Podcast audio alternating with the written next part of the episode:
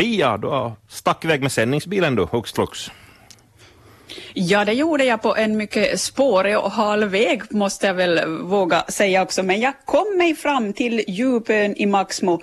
Kai och Kirsti Mäkelä bor här och vi sitter och tittar ut över den vackra fjärden.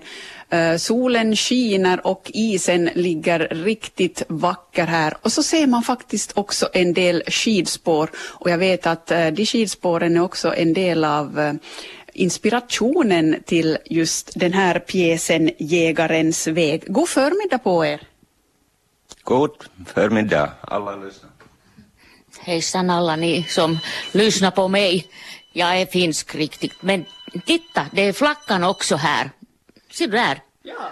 Finska flaggan. Ser du där? Jo, precis. Mm. Finland. Hörni, den här pjäsen, Kirsti, du är regissör och uh, Kai, du är, du är skådespelare, men du har och gjort... Producent. Och producent. Också. Härligt vaniljliv. Ja. Jättesöt. Men berätta, vad, vad är det för en pjäs det här? Det här är en berättelse om två unga män som var från Kauhava. Och det åkte sidor med sidor till Västerö och sen till etapphuset. Och sen det fortsatte till Ome, Holmö, Holmön. Och sen det åkte med tåg till Trelleborg och vidare till Lockstedt i jägarläger. Och där började de skolningen som jägare. Och eh, Jägarens väg handlar egentligen om de här personerna, inte så mycket om jägarrörelsen utan om just de här personernas äventyr. Ja, just det. På etapphuset eh, Yrjö och Kalle träffade här fiskarfamiljen och deras dotter Birgit var förtjust i Yrjö som är huvudrollen där och de lovade skriva brev till varandra hela tiden, två år. Och det gjorde det.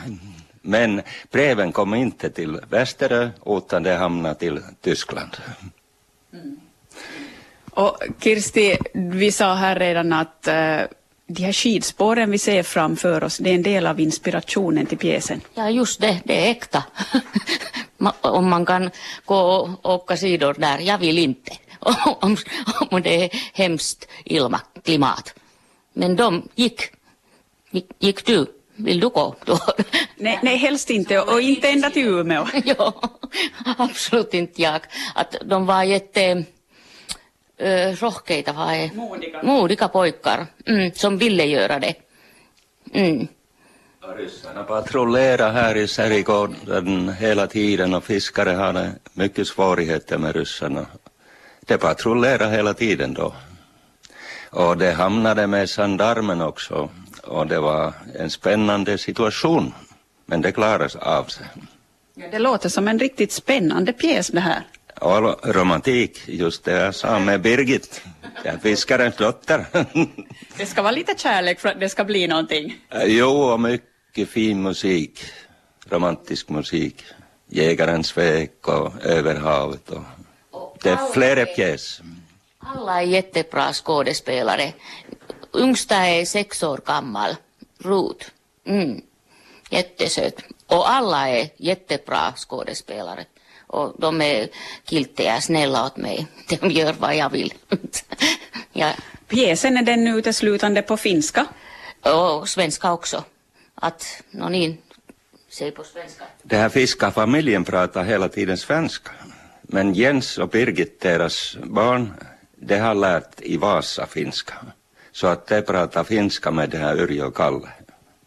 Och fadern och modern, de pratar svenska också och finnarna. Men de kanske förstår inte så mycket.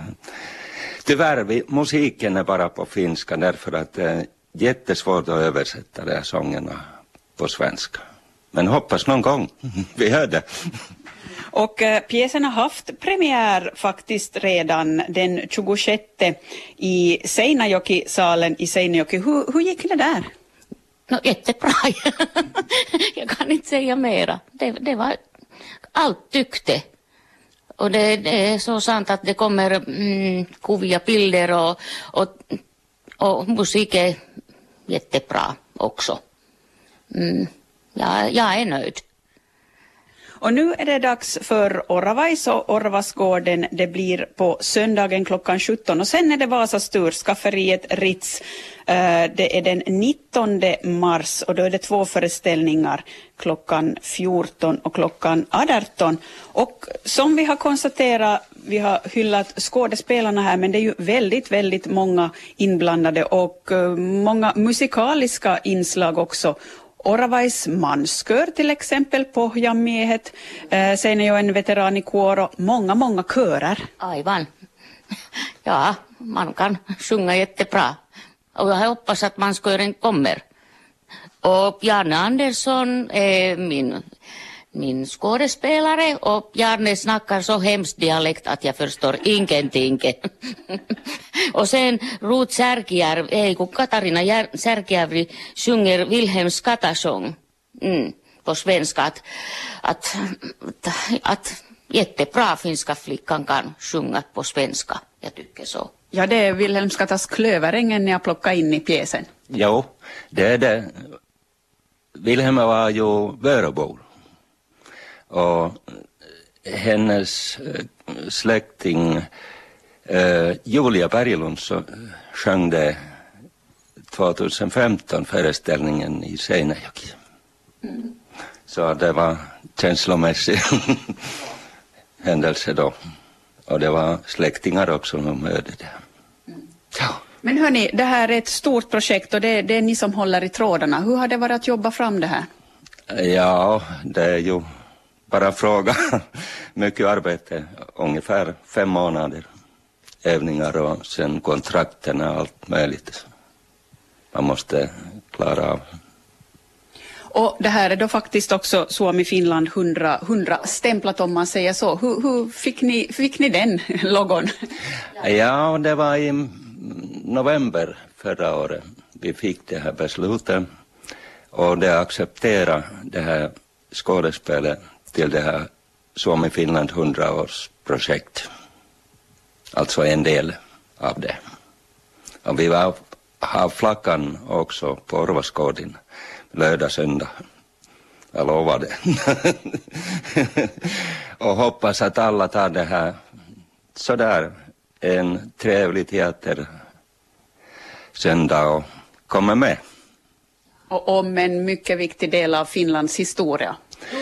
Ja visst, det var viktiga åren det här 1916, 1918 till februari. Efter det hände det någonting men det är annan historia det. Jaha, när kommer den? När börjar ni jobba med den? No, höpö, höpö. Men välkommen. Ja, och, och Katarina och jag är jättenervösa. Förstår ni vår svenska? Och Katarina sjung, men det går bra tycker jag. Jag håller absolut med. Så här långt går det riktigt, riktigt bra. Åtminstone här i radion, men jag är säker också på scenen. Eh, ännu om den här idén till det här. Jag menar, ett stenkast härifrån på Västerö finns ju gården Varpö. Där har man blandat en, en utställning över eh, jägarrörelsens eh, alla möjliga. Det handlar mycket om Equity som kom i landet 1917 i slutet av oktober. Men också kring det här eh, jägarskidningen då som har arrangerats här också. Ja, just det har varit ungefär 12 eller 15 gånger det här jägarskidningen. Och det var eh, organiserat av Maanpuolustuskoulutusföreningen som är eh, riksomfattande organisation och det var en officiell övningsdag vi fick, alltså militär. vi hade ju arméns skidor och kläder och allt så. Det var riktigt fint. Mm. Vi var varje år ungefär 40 sidor. Jag kallade det jägarvandringen därför att någon gång det var ingen snö. Vi borde gå. Men för hundra år sedan då var kvarken frusen. Men kan jag säga så att mikä on kunniaosoitus på svenska? Min pappa var sotainvalidi, krigsinvalid Olli Niranen och hans kompis var Sven Kock från Tottesund. Och de var kompis ihan kuolemaan asti. Ja. Että ingen problem att tala svenska och finska. Att vi har samma historia. Det tyckte jag att därför vi måste göra den där pjäsen också. Att, att se det är så. Mm. Att, att inte finlandssvenskar och inte finskar. Vi alla är samma historien. No niin, menikö tämä jotenkin? Jättebra. No men hörni, vi hoppas att folk eh, hittar till både till Orvasgården och till Ritz. Ja, just det. Och speciellt Vasa, det är viktigt att kulturnämnden där har ju mejlat till mig att de är nöjda att det fick i Vasa en sån här skådespel just på den här vintertiden. Och det en del också Vasas Som i Finland 100-årsprojekt och pro program, ska man säga. Vi hoppas att Vasabor tar det på allvar och kommer dit. Tack ska ni ha, Kai och Kirsti Mäkelä. Vet du vad? Nu ska vi åka och åka sidor och du får och du måste äta Karjalan piirakat munavoilla. Välkommen. Tack, det ser jag fram emot.